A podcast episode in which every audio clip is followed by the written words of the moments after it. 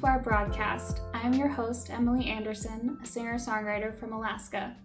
As a reminder, the information provided during this event is for educational purposes only. This event does not create a doctor patient relationship. For any medical questions, please reach out to your primary care or healthcare professional.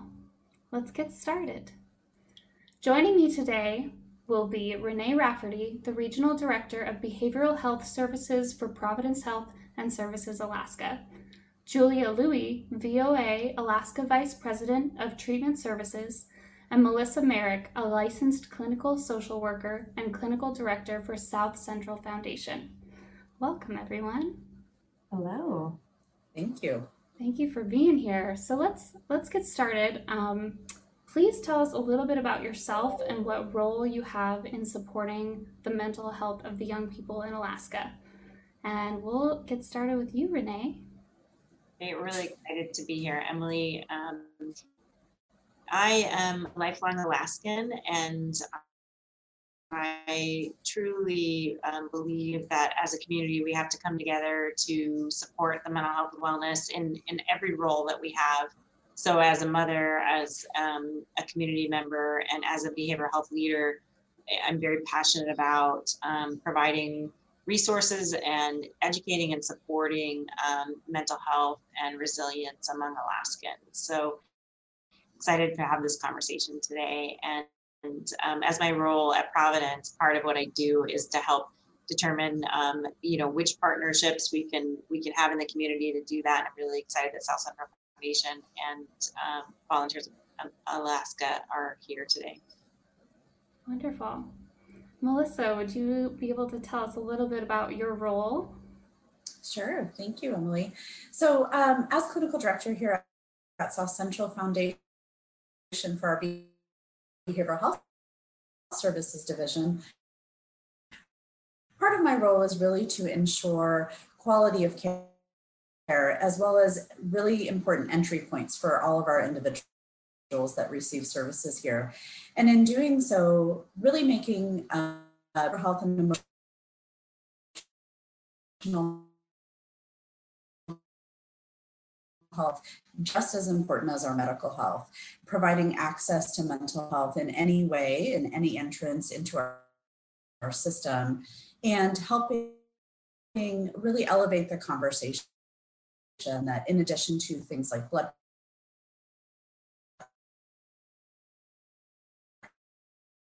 pressure and um, um, blood pressure and like heart disease, we should also be talking about emotional wellness and doing that at a very young age, continuing across the lifespan.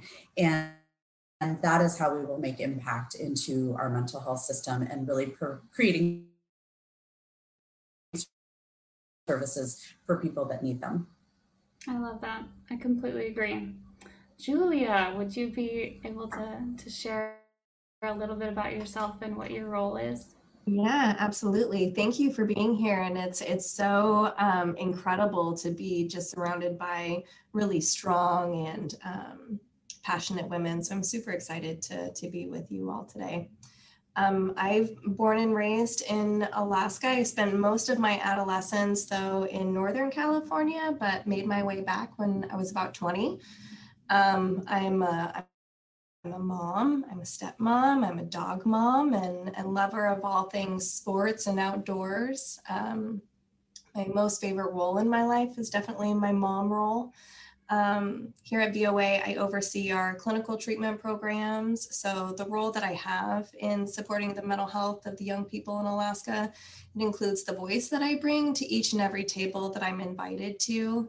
Um, I consider myself a, a strong advocate and feel really passionate about serving our young people with quality behavioral health services. Um, I provide support and oversight to our various teams throughout the continuum of care and ensure quality services are being provided and addressing any gaps or unmet needs of the population that we serve. Wonderful. Well, thank you all so much for sharing. And I feel so grateful to be with you and having this conversation with you today. Um, as we all know, this has been uh, an incredibly, our favorite, unprecedented year and a half. Um, how would you say the pandemic has affected young people in Alaska and their mental health during this unprecedented time? Can we start with you, Melissa? Sure, I'm happy to jump in. Um, so, you know, the pandemic has definitely provided us a lot of challenges as well as a lot of opportunities. So, the challenges, as we all know, isolation, being um, pulled away from primary support groups in our in the school setting. So, from a teen and a young person perspective, really being stuck at home, oftentimes in situations that that may have been chaotic or challenging, trying to help support younger children, younger siblings in the home, while also maintaining their own school and uh, presence and not being able to lean on their uh, friend network, as well as trusted adults that they may have outside of their life. So that has absolutely been a challenge, and we've seen increasing um, concerns around depression, anxiety, thoughts around suicidality. On the flip side, I would say that the pandemic has provided us an opportunity to reach more teens through things like telehealth and have actually found that teens have engaged in telehealth services in a way that was a little bit surprising to us. Something related to being on the screen felt very comfortable and familiar to them. And so we've seen an increase in um, desire and interest to engage in, in mental health services here at South Central.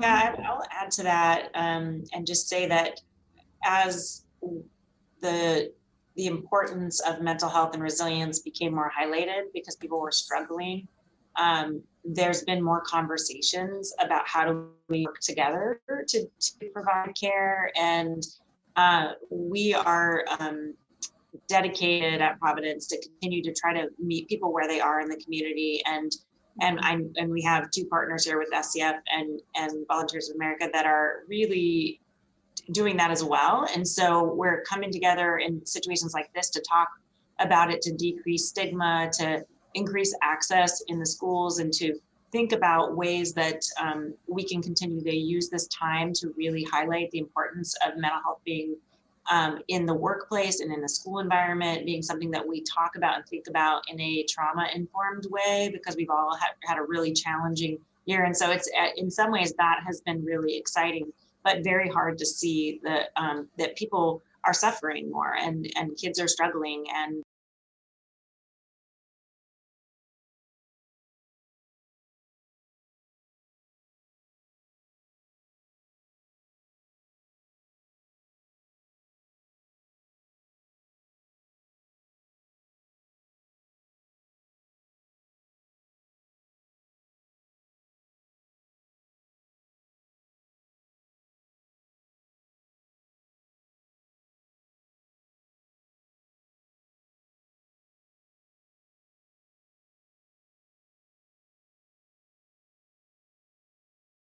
South Central. Yeah, I'll add to that um, and just say that as the the importance of mental health and resilience became more highlighted because people were struggling, um, there's been more conversations about how do we work together to, to provide care. And uh, we are um, dedicated at Providence to continue to try to meet people where they are in the community and and I'm and we have two partners here with SCF and and Volunteers of America that are really doing that as well. And so we're coming together in situations like this to talk about it, to decrease stigma, to increase access in the schools, and to think about ways that um, we can continue to use this time to really highlight the importance of mental health being um, in the workplace and in the school environment being something that we talk about and think about in a trauma informed way because we've all had, had a really challenging year and so it's uh, in some ways that has been really exciting but very hard to see that um, that people are suffering more and and kids are struggling and um, not even wanting to come back to school when school was in play because their anxiety or depression got so much worse. Mm-hmm. I'll pause there and see if Julie wants to add to that as well. Yeah, absolutely. No, I just kind of want to um, reiterate what you both said. We also saw an increase in the need for residential and crisis services. I think without that surveillance system of um, school really kind of keeping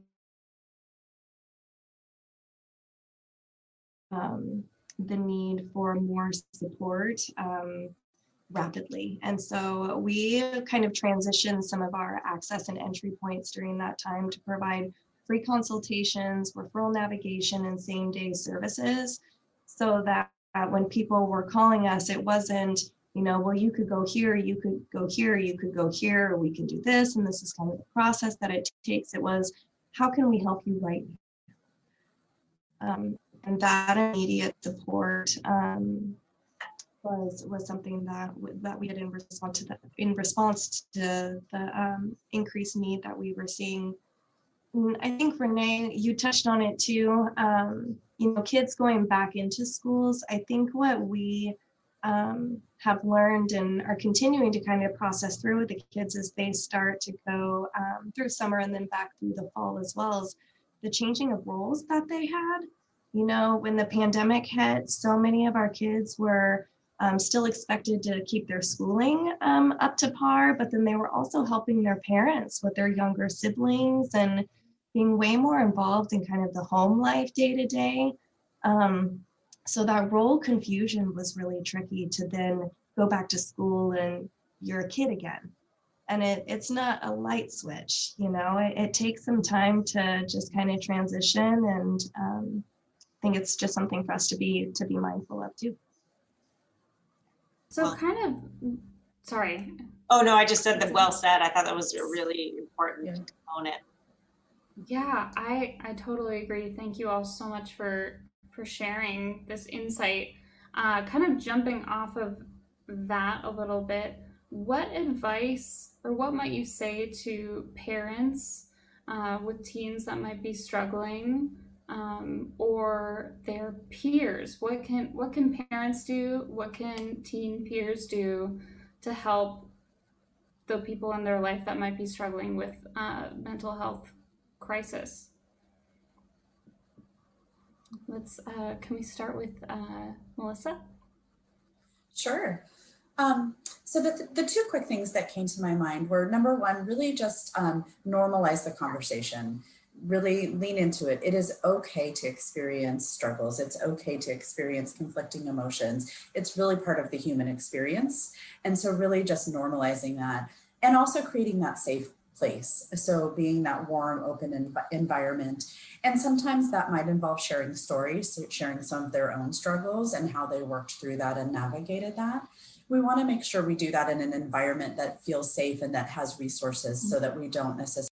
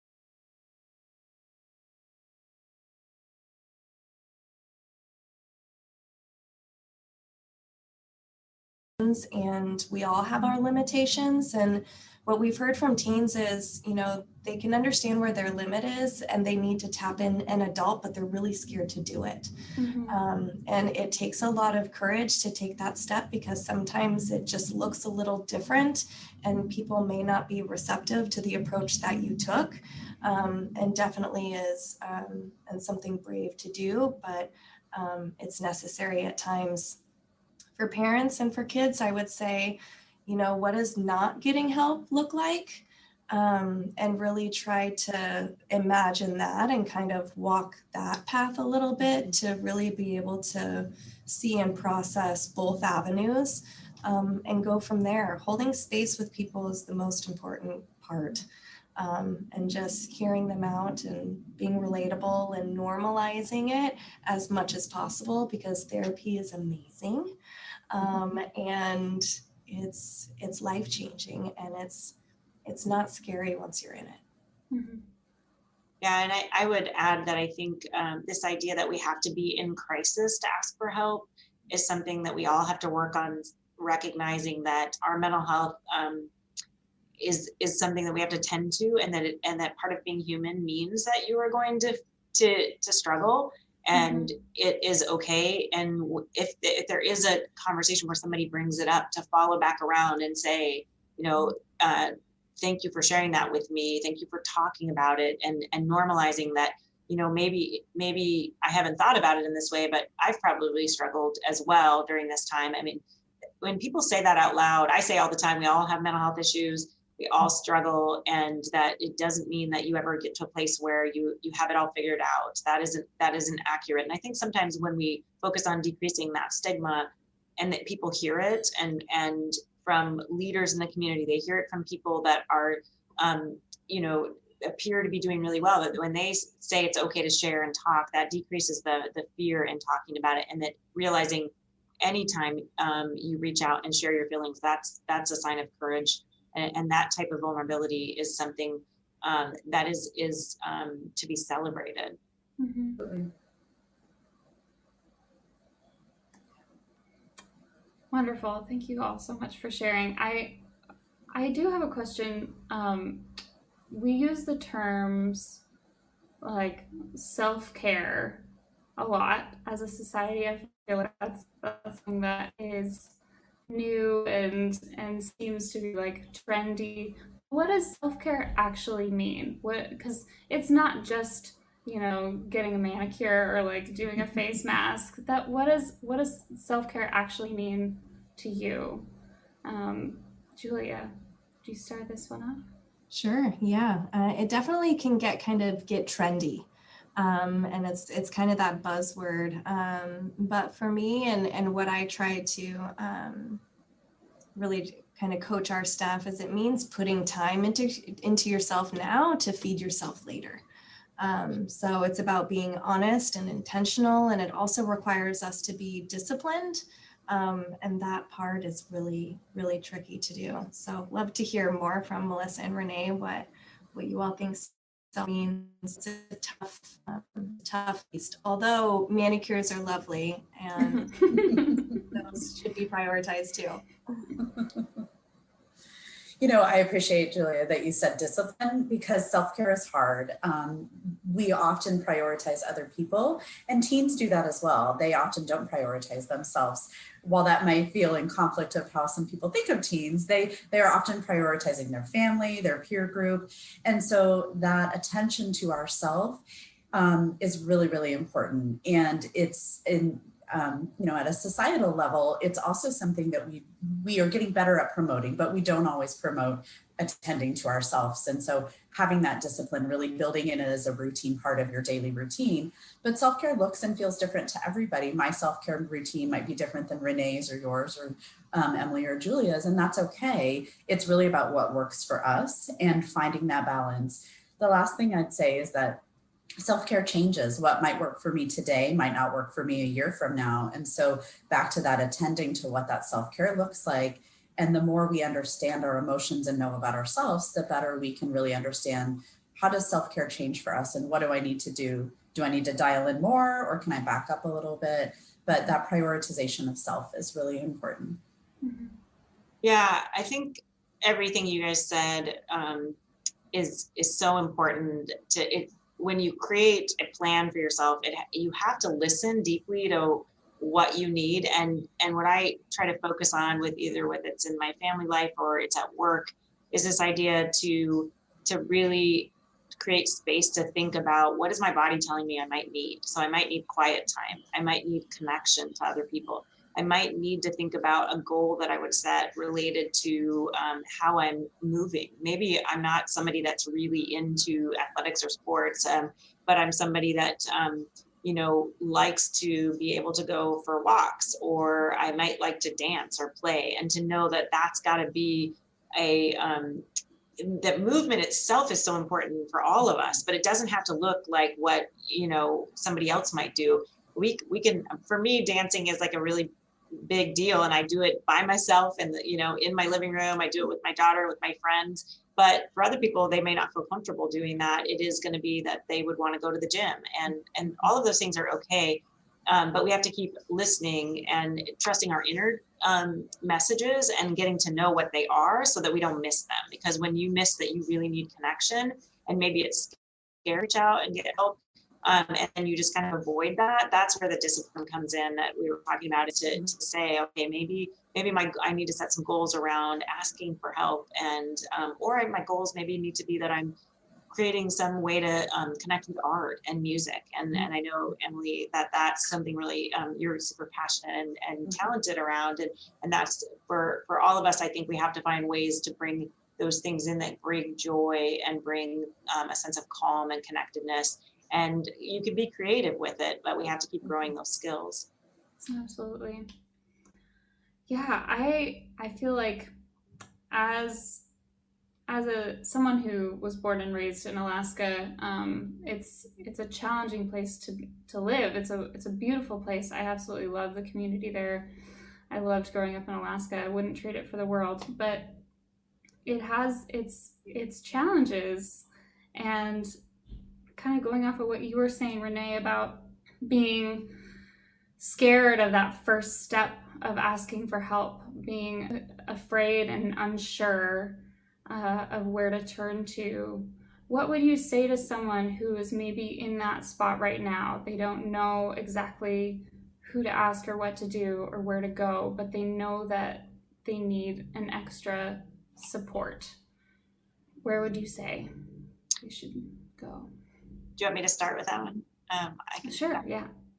So number one is to know that um, there is help available, and and certainly um, the beauty of some of the technology we have is that we have texting crisis lines, so that maybe if you don't feel comfortable reaching out to the to the people closest to you, um, that you're maybe scared that they might you know not be be able to know what to say or do. Crisis lines, I think, are, can be very helpful.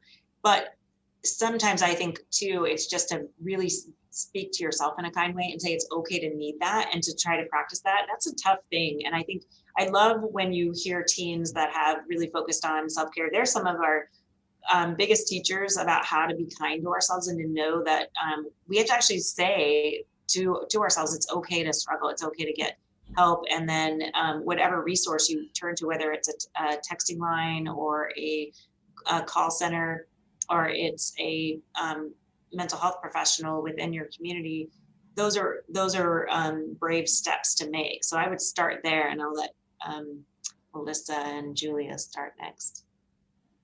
Those are great things. I um, was just sitting in that everybody including teens need a toolbox. And that toolbox can be full of a lot of different things that we can pull out at the time. Um, so whether that is a trusted adult a trusted friend the crisis hotline or um, listening to music or um, you know i love renee that you talked about being kind to ourselves because teens can often be their own worst critics um, that need to belong and be connected to the peers can create an inner dialogue that can be really challenging to break sometimes so learning how to silence that inner critic and really highlight resiliency and success with ourselves is um, is a lifelong skill to learn and um, so part of me would always want to start where the teen wants to start. What is it that they feel like they can do right now to start addressing some of those um, some of those ways in which they think they can seek help? Mm-hmm. Yeah, and, and beautifully said, Melissa. I, I love how you said really trying to to map out where to go by making sure that the youth's voice is being heard. Because if we try to make kids go to services and you need this and you need this, then you're just kind of creating another authority figure in their life. They have enough. Um, so I think that was a really important point to, to make. And it's never one size fits all. It's always gotta meet Absolutely. who whomever where they're at. I Um, think I think too, it's really important to let kids know that if they're worried about one of their friends, that that is the time to to reach out and to to get support from an adult and to say, okay, how can we approach this? And it, even if you're right, they they may not be ready to come to us and talk to us, then by continuing to to recognize it's not just one conversation it's it's multiple conversations. And by just saying that you care and that you're here you might have to say that a few times before the person is ready to open up. But the letting one of the recently i um, had one of the kids that i was talking to they had listened to a podcast of just learning how if somebody is suicidal or is having thoughts um, that they're feeling really hopeless that you know it is it is okay for you to get help from an adult too and we will will help you figure out where to go next but like you said it's not like julia said it's not about um, forcing anybody it's about just creating an open conversation and that comes with compassion and and listening um, and just saying it's it's uh, we're here to to support you in a talking openly Absolutely. And it also comes with a deep respect for youth. I feel like a lot of times teens are kind of written off as like, oh, you're just a, um, being a, a teenager. But teenagers are, they're human beings. They, they have complicated emotions. They have, you know, deep felt human experiences that shouldn't just be belittled. And I remember feeling that way as a teen and trying to like get help for me or my friend and just struggling with like being believed. And I think that as a society, this is changing, this is shifting, it's getting much better. But just remembering that, like, just because you're young doesn't mean that you're not struggling or that your struggles don't mean as much as someone who has lived more years than you. Um, so I think Absolutely. that's that's really amazing, and um, all the work that you're doing is just helping make that change, which is wonderful. So thank you for that. I do want to talk a little bit about your specific roles in um, Providence, SCF, and VOA, and what they've been doing to try to increase access to mental health resources. Uh, can we start with you, Julia? Sure. Yeah, this last year, um, we've expanded um, quite a bit in our service array to meet the increasing needs of mental health services within our outpatient program and also our supportive housing program. Um, I think, Melissa, you mentioned it. Um, also, the opportunity of COVID um, was the expansion of telehealth services statewide because of some of the red tape that existed there. Um, and so we've seen um, some really great benefit um, offering that line of services throughout our continuum as well. We've worked closely with Providence and the Anchorage School District in expanding space mental services in our effort to go where the need is. And between our two agencies, we expanded to seven additional sites this last year. Um, and this model isn't just about one-on-one individual therapy with referred students. We're really working together to build an integrated model that provides universal services, support for teachers, and really trying to move upstream um, in partnering more with the entities of where the kids are. The kids are in schools, they're some are in shelters. And so that has really been a focus here at VOA to go where the kids are and, and be a resource. Mhm. That's great. It's great work. Melissa, can you Sure. tell us a little bit about what you've been doing? Absolutely. Um, so I'll just kind of jump off where Julia left off in terms of the shelters. So we have a partnership with Covenant House Alaska as well as with VOA down there, where we um, we have a medical clinic and we also have behavioral health as well as case management down there. And so during the pandemic, uh, the shelter numbers were lower, and so we really tried to do some outreach and really kind of connect with people we had already been in conversation with and were um, wanting to make sure that we stayed connected with. In our, our primary care system, every customer owner, um, in our system, we refer to patients as customer owners. They help own, drive our healthcare system. And every customer owner has same day access to a mental health clinician through their primary care or pediatric team. And so during the pandemic, we had decreased medical services, but still had access. And so we really um, expanded our telehealth platform in the ways in which we could reach people. Um, and in doing so, we again saw a really strong increase in that connection one on one with the mental health clinician that's part of our medical clinics. We have routine ways in which we screen for mental health or behavioral health challenges, concerns, um, peer relationships as part of our routine visits with a teens primary care provider or pediatrician. And so because we weren't seeing customer owners in clinic in person as much, we again were doing a lot of calls and outreach to families to kind of connect with them. Hey, we haven't heard from you. We haven't um, had, you haven't had a clinic visit in six months. We just kind of want to check in and see how you're doing. And I would say in um, our other services where we provide uh, services for teens, our Pathway Home, which is our residential center, um, COVID challenged us with some of our admission criteria, but quickly adapted to that where we could get back into having customers come into services who need a little who needed a little bit of a higher level of care. And then um, we worked on expanding our outpatient behavioral health services for more of that traditional one-on-one outpatient counseling or outpatient medication management since we saw such an increase of need for that. And then um, I just want to take a moment to talk about rural behavioral health services because um, that can be a big challenge with lack of resources and access. And so in our rural community health centers, um, we have a behavioral health team that travels to those rural regions. And we were unable to travel for a good part of a year um, because of COVID and restrictions that the communities had. So we really had to be intentional about, again, doing outreach and oftentimes that was by phone, which is a challenge to do mental health counseling by phone, but it was something that we did and we needed to do it. And so really just try to stay intentional about connecting with people that we knew needed um, services or really just doing routine check-ins as part of the medical team um, to make sure that we weren't losing people throughout the process. Yeah, so many unique challenges that Alaska presents. Absolutely no, I really like hearing um, about the incredible work of our partners. Um, we all kind of have different components of the continuum, and it, you know, and, it, and it's, um, you know, in in Providence, Alaska, we have services for um, teens in Kodiak and in Valdez and in Anchorage and the Mat-Su Valley, and it's a, wide array of services from outpatient um, to crisis stabilization to um, inpatient and we leveraged a lot of telehealth, like both Melissa and Julia talked about. I think the thing I want to highlight today is that our foundation um, sponsored um, joining VOA that already had a footprint in the Anchorage School District. Um, we have uh, um, a similar type of behavioral health integration in Kodiak that that was supported by the city um, to really pay for integrate clinicians to be integrated in, which is different than just a clinic inside a school. It's really like what Julia talked about. It's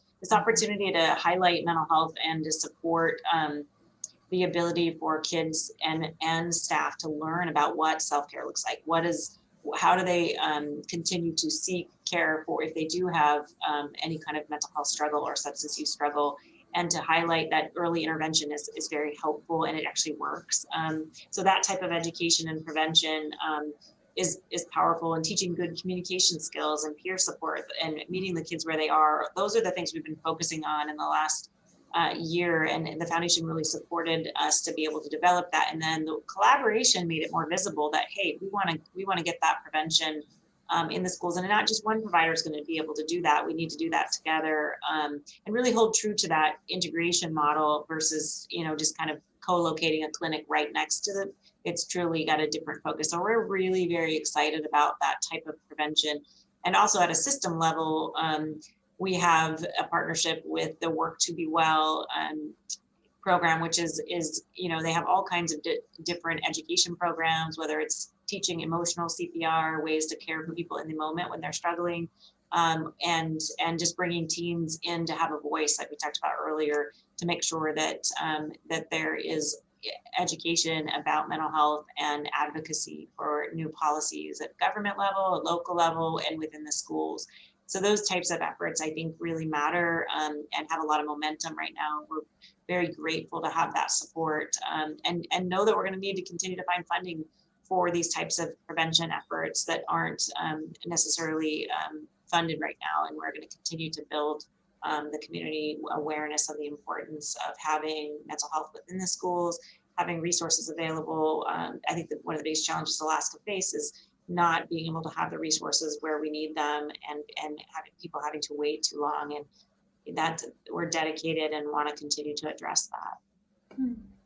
well that's really exciting that's really exciting to hear that all all of this work is being done across the state. It's definitely about time. Um, so it's so exciting to to get to hear that these big steps are being made. And i think it's so great because when when that presence is there when those resources are visible and when that awareness is there what you're doing is you're you're showing teens that this is valuable. You're showing the the people and and adults you're showing everyone that that goes to that space that your mental health is a priority this is important this is worthy of funding this is worthy of staff and that that's huge. I mean, we we've all grown up with school nurses, you know, there to to help handle your scrapes and bruises. I think we need to do the exact same thing for the mental health in our in our schools and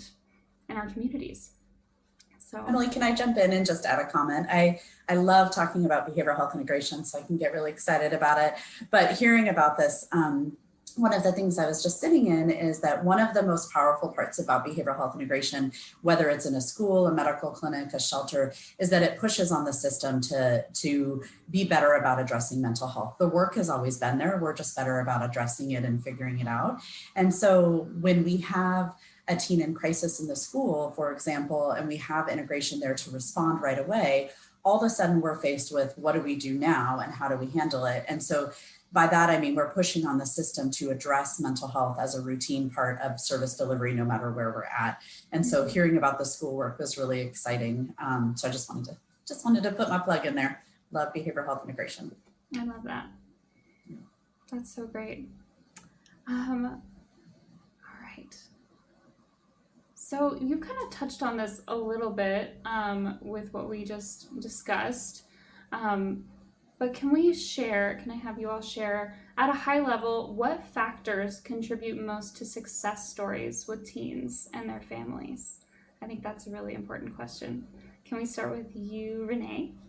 Yeah, I was just thinking about a wonderful story um, that I think um, highlights how everybody gets transformed when we work together. That um, you know, in in the school that one of the schools that we were in, uh, there was a student was really angry and threatening towards a teacher. Uh, and really that was a symptom of um, an incredible amount of distress. And, and the school districts are, have an amazing amount of resource and support um, and thoughtfulness around mental health. That's already present. People, they've been moving towards that, whether it's Kodiak or Anchorage or Valdez or Mat-Su. There's a lot of interest, um, I think, in trying to address um, behaviors, but because we had the partnership, this particular student was able to immediately get support from a clinician and everybody partnered together to talk with the student about um, their anger and, and the, the way it was shown in the classroom and um, and in in very trauma informed ways. So we understood this kid had just been through lots of trauma, just like all of us, because we're we've been isolated from each other and challenged. And when she was interacting, she it was a cry for help. And so what happened um, was the parents got support they were able to understand why you know she was acting out and not give her um, a consequence in that moment but actually seek first to to to connect with her and to understand why that anger was there and um, come up with a solution and to address the anxiety and depression that was happening as a result of just the you know the challenges of the pandemic and so in my mind, I think that's that highlights to you know the idea that when we work together to have the resource right there, we are going to be able to to grow as a system, like Melissa just talked about. And so when we share these stories, and and the um, the principal said, you know, we we want to make sure every teacher is trained in being able to to care for that student or think of that as a symptom not necessarily as just um, you know an acting out behavior that just needs to be stopped but on a deeper level. And that's you know that's something that's already there but we can we can start they have been thinking about it with the that we have by the kitchen being we can do the training we can provide it really on site rather than already having to pull someone in. So we're excited to continue to build those resiliency skills within the staff and at the schools and within our own environment to stay curious and say like what are the what are the things really happening here? Um, and that story i just like to share because it, it addresses policies not just that you would it's discipline it's connection with the community it's this understanding of um, having a well community means we need to be curious and build solutions um, from uh, from a place of of um, compassion. And I, mm-hmm. I love those core values kind of come out when you think about um, highlighting mental health. That's huge. And that is an instance where it could have gone so differently. It could have been, you know, the teen could have just been dismissed and given a consequence, but instead they were met with that deep respect and compassion. And that is so powerful. That's that's what's gonna heal Julia, do you want to touch on on some more of um, what factors contribute most to success stories that you've seen or experienced? Yeah, absolutely. I, um, I always love being in Renee's presence. I just I call her the Alaska Brené Brown because she's amazing. I'm just I love that. yes. Um, she said it so so eloquently. Of you know, it really takes not one person, not one clinician, not one agency can do this work alone. It takes partnerships, it takes um, a community, and it takes a state to really elevate the conversation to a point that um, supports funding and supports integration so that it really can be done in a, in a strategized and, and st- more strategic way instead of kind of hodgepodging or putting band-aids on um, maybe a, a bigger wound than than what people are realizing. Some of um, what Renee said about some of the success stories in the schools, I don't I don't think we quite realized how much support the teachers needed. Um, mm-hmm. and in one of the trainings that we were doing, I mean, we we saw the teachers, but then we saw their kids at the kitchen table right behind them, you know. And so the the challenges that we were all under um, during COVID um, were, were incredibly unique and we were all working together to kind of figure out how we can best support one another um, and that was definitely um, really one of those silver linings that came out of the pandemic for us um, other factors that i think contribute to um, kids teens young adults and their families um, really kind of finding that that balance of well-being and, and, and health in their lives I think um, a lot of it has to do with uh, making sure that their, their needs are met. Um, you know, Renee said it too. Sometimes what we say is, are you addressing the shark fin or are you kind of addressing what's under the water? Because sometimes mm-hmm. behaviors can look really scary, like it's this mean dorsal fin and it looks scary. But when you kind of look underneath, it's usually an unmet need. Um, and so are, are we addressing the need or are we addressing the shark fin? um, I definitely think that's a factor that um, that we need to pay attention to. Um, also, the the need for um, uh, supportive and safe home environments. That's definitely a, a factor that contributes to um, teens, youth, and young adults um, finding improvements in whatever issues that they're coming to services for.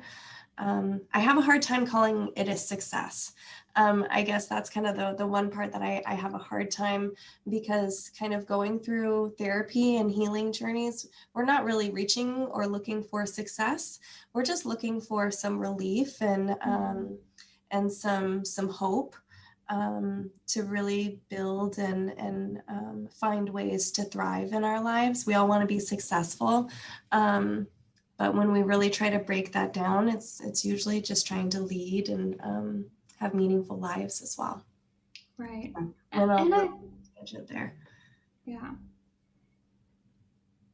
I I also think that as a society, as a culture, we the way we define success is a pretty narrow road. And I think we need to, to widen that road quite a bit because mm-hmm. like like you were saying that the relief and offering hope to me that's a success if you're offering any sort of relief or hope to someone while they're struggling that's success and even though it doesn't look like that in the way that we traditionally might define that like standing with giant bags of money. I don't know what it is, but like that's that's just not um it's it's a very shallow, narrow definition. So I think deepening that definition is also a helpful um, paradigm shift. Melissa, is there anything that you want to add or mention? Um, I really appreciate you highlighting that, Emily, because absolutely how we define success as a as a country, as a, society, but also in terms of our, I'm just sitting in kind of how our, our payment mechanisms for behavioral health and how they define success versus what we see and how we partner with teens and families on a day-to-day basis are very different. And so absolutely small little changes, glimmers of hope, small changes in behaviors are absolutely success and things that we should be highlighting. Um, I don't think that I have anything different to add other than Renee, uh, what Renee and, and Julia said so so beautifully. I think the words I might use just concretely would be access when mm-hmm. people need it and at the right places that they need it really uh, providing support to community providers that maybe not be might not be identified as behavioral health providers so equipping um, uh, you know, first responders, teachers, medical providers with the tools that they need to help have those conversations. Um, and then um, seeing beyond the symptom they both talked about, really treating um, the entire family or the entire community, looking at the relationships that people have rather than just, I, I love the shark and the, the shark fin analogy, rather than just seeing that shark fin as a standalone thing, it really is um, part of something much larger. Um, and we can get really locked into looking at one thing versus looking at a, um, you know, the broader mm-hmm. picture. I I wanted to talk a little bit about, um, or this is something that just I just thought of this question. So we talked a little bit about telehealth and how that has been something providers have been kind of forced into this past year and a half. Um, what do you all see as the future for telehealth, and is that something that your organizations are looking to incorporate, or is it all going back to in person? Is what is what does that look like for the trajectory? Um, can we start with Julia? Yeah, absolutely. Thank you. Um, I think for us, it's really, we were really looking forward to getting kids back in person to really try to understand where the uh, preference was. Was it online? Is it in person? And making sure that the models that we're building um, offer both or a hybrid of both um, to really kind of continue supporting the youth where they're at. Those first few moments, first few sessions can be really difficult to engage on telehealth. Mm-hmm. And so, what we have found of, of kids, you know, coming in for sessions, those first couple ones, and then kind of transitioning to telehealth if that works more convenient for them. Um, and that's what it is, is it's convenient. They can be at home. Um, and some of the benefits of that has been meeting their pets and, you know, kind of having a, a little glimpse into their personal lives. And they're so excited to share those pieces with us. Um, so we're definitely looking at um, uh, hoping to keep both. Um, prior to the um, pandemic, telehealth had um, significant restrictions on who and how you could provide it. And so um, we definitely hope that some of that red tape will be lifted because it increases access mm-hmm. um, and it provides um, people with um, choices of how they want to engage in services. Yeah, I think that's really great, Julia, that you mentioned that the we want both. We don't want to swing one direction and have it be based primarily on um, funding and um, you know, uh, really saying that that it's an important tool and we need it, mm-hmm. um, and it and we want to increase the access. And we, I think, all three of the organizations are focusing on advocacy related to tele- telehealth restriction. Um, but one thing I would say is that what we have noticed as well is that there are plenty of people that really like the in-person care as well. Like it's not, it, we we see that it's it's it can tra- it's going to continue to transform the way we deliver any type of care and we absolutely want to be part of it. But it's very important to be in person especially with youth to be able to see and feel and connect with them. Um, we were doing telehealth work in the pandemic but once we went back into the schools we saw the the incredible amount of of um, you know information you get when you're with someone in the room that you that you really just can't get over the over the screen. So that there's the it's super valuable and we want to continue to to to make sure that in person is in place as well through integration and through um, continuing to um, build resources within the communities in alaska. For south central we're in the exact same space of really wanting a mixture um, and I, I was thinking about what Julia said about meeting meeting the teens' pets and being able to kind of see their home environment. And while that was very helpful, there are also challenges with telehealth that really speak to the value of in-person care. Um, I'm thinking of a situation where we were doing telehealth with a teen and their friend stopped by. And then so while we got to meet their friend, all of a sudden they're distracted now, right? Mm-hmm. Whereas having that captive um, their captive attention while for an in-person clinic visit um, so I think really having an, a mixture of both. I like to joke that the telehealth hose has been turned on and we can't turn it off. I mean, if any agency was to say no telehealth, I don't think that would work. Um, so, so we're going to be in it for a while, but finding the right mixture and balance um, and what works for the family and the individual as well. Yeah, I feel like that is one of the one of the few silver linings from this past, uh, you know, the unprecedented time, um, is is learning that flexibility and uh, kind of realizing that there is space for both.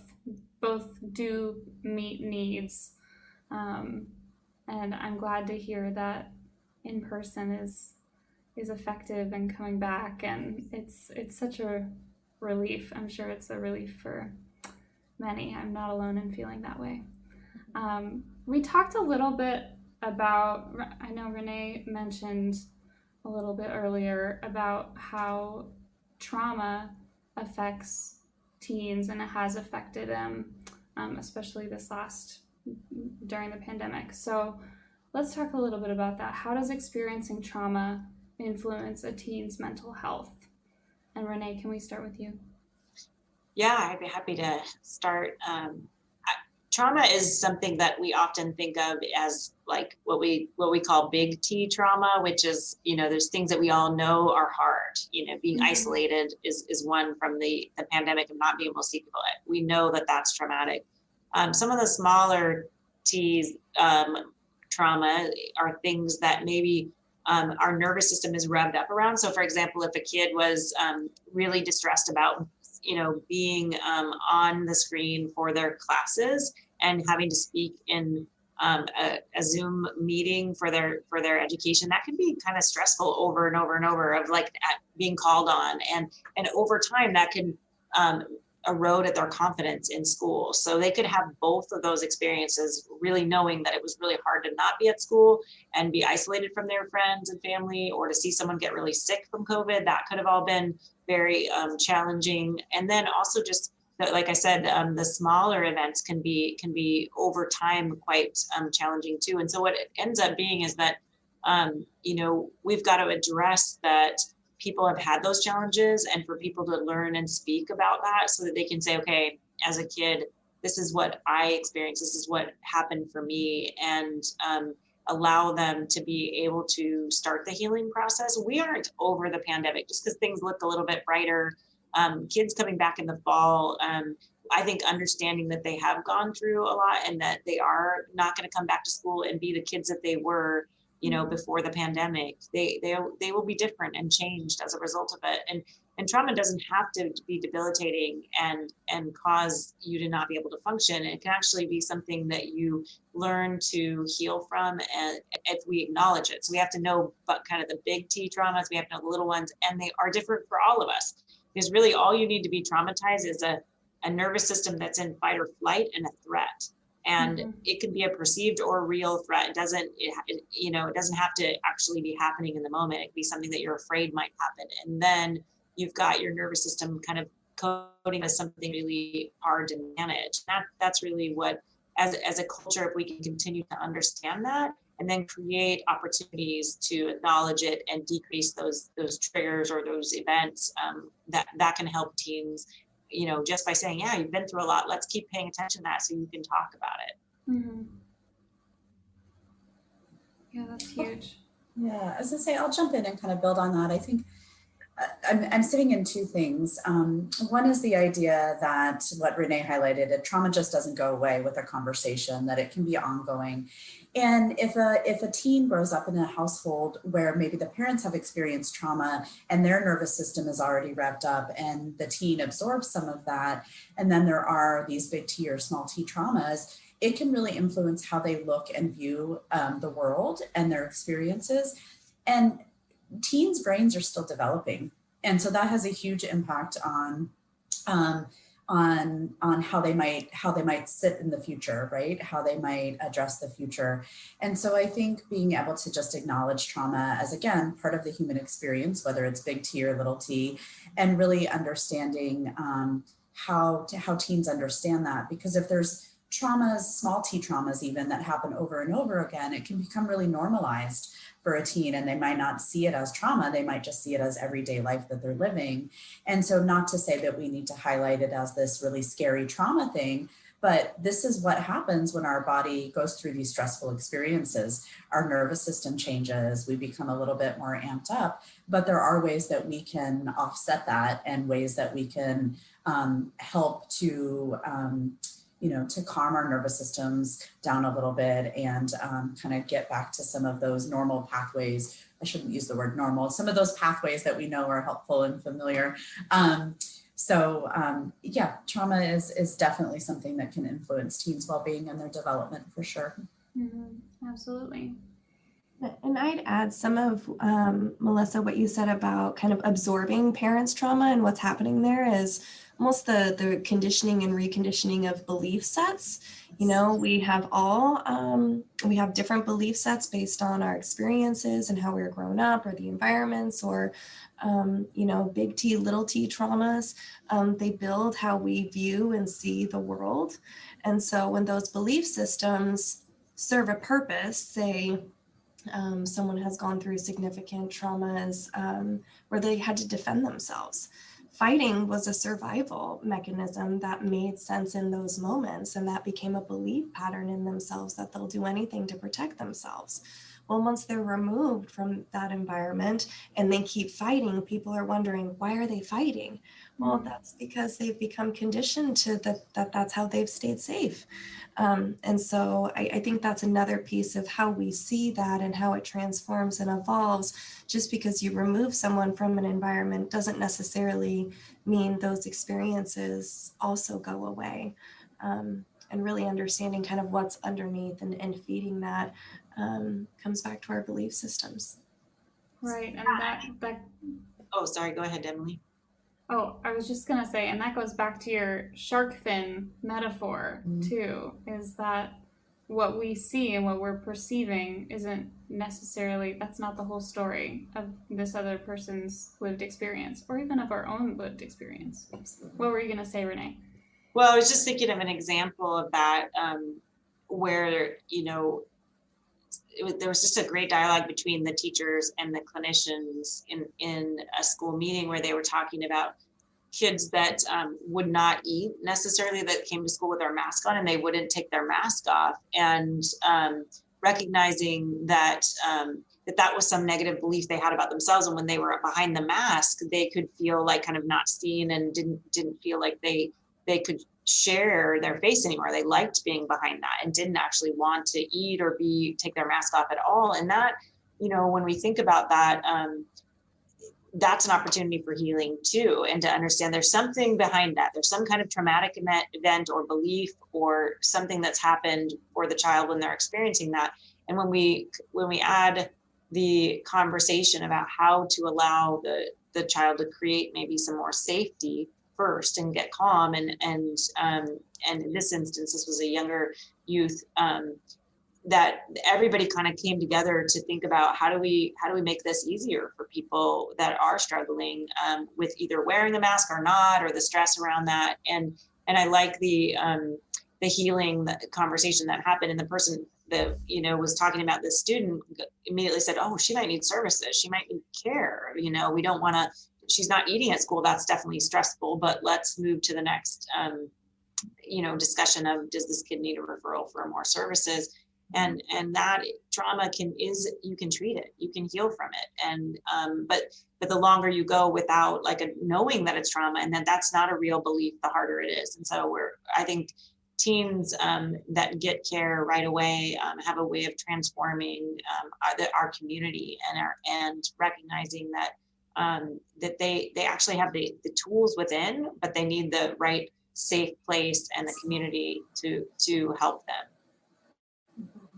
There's that saying we have at SCF, which is there's a story behind your eyes. So really lean, leaning in and trying to understand the story behind the eyes, and that's really where you'll find the healing and how do we help support and work with work with somebody because um, teens are amazingly resilient. Um, they they just have so many gifts that we can learn from, and so learning learning their story and understanding their story is an important part of um, just knowing who they are. Absolutely. Mm. So I want to wrap up with with one last question. Um, so, what are some of the ways that? I, so I know that not everyone can be a provider. Not everyone can can work directly in the mental health sector. What are some of the ways that community members can help support this mission to provide more mental health resources for our youth and our teens in Alaska? What are what does that look like? Can we start with you, Melissa? Sure. Um, so many ways. So the first, I really being part of the conversation um, mm-hmm. is kind of the first thing that came. Come to the table, be part of the conversation, and in doing so, be an advocate. Um, be an advocate for whether that is legislation, whether that is resources and financing, but being an advocate of mental health and being an advocate um, of community wellness because really this is a community issue and and um, in healthy individuals make up healthy communities and um, healthy communities can be really powerful so being at the table being an advocate those are the first two things that come to my mind Julia, what are your thoughts? Yeah. Yeah. yeah. um, I, I hope a ditto is okay in this uh, forum because that was beautifully said. I think by us, um, our community members having um, a voice and supporting mental health for young people is incredibly important. I feel like that's another one of those silver linings that have come out of the pandemic that I really hope continues to increase um, and get louder over time. Um, because our, our youth are, are vulnerable and, and they're struggling. Um, and it's important that these conversations are happening um, in addition to funding.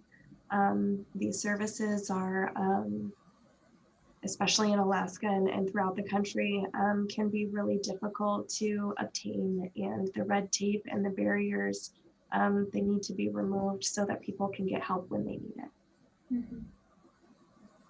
Yeah, I would echo Julia and Melissa said it beautifully around advocacy and really having the conversation of how is that um, embedded into everything that we do, whether it's in the workplace, in the schools.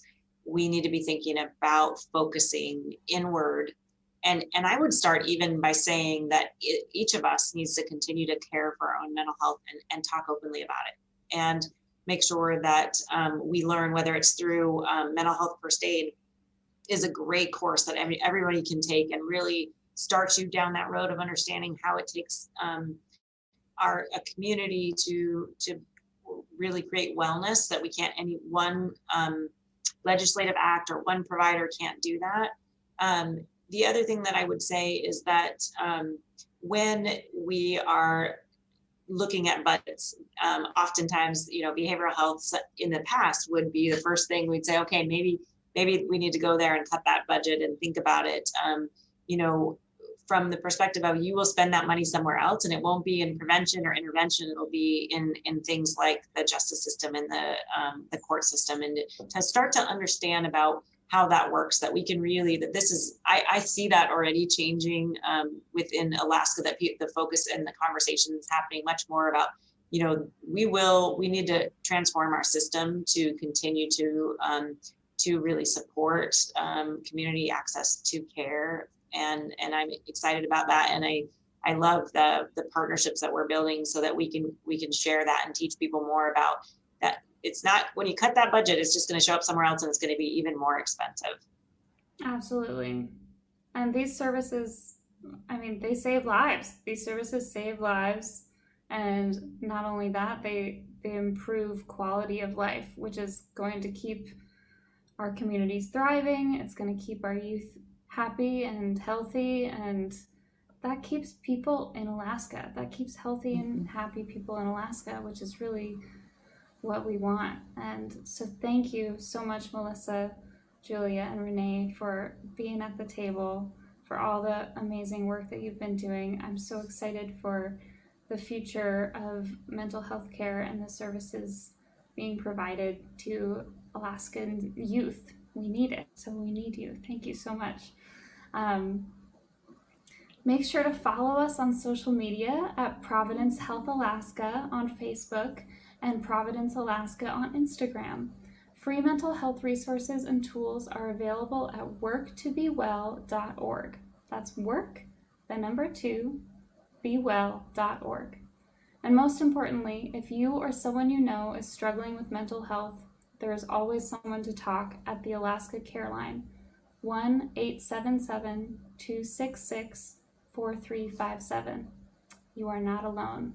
Thank you so much for joining us.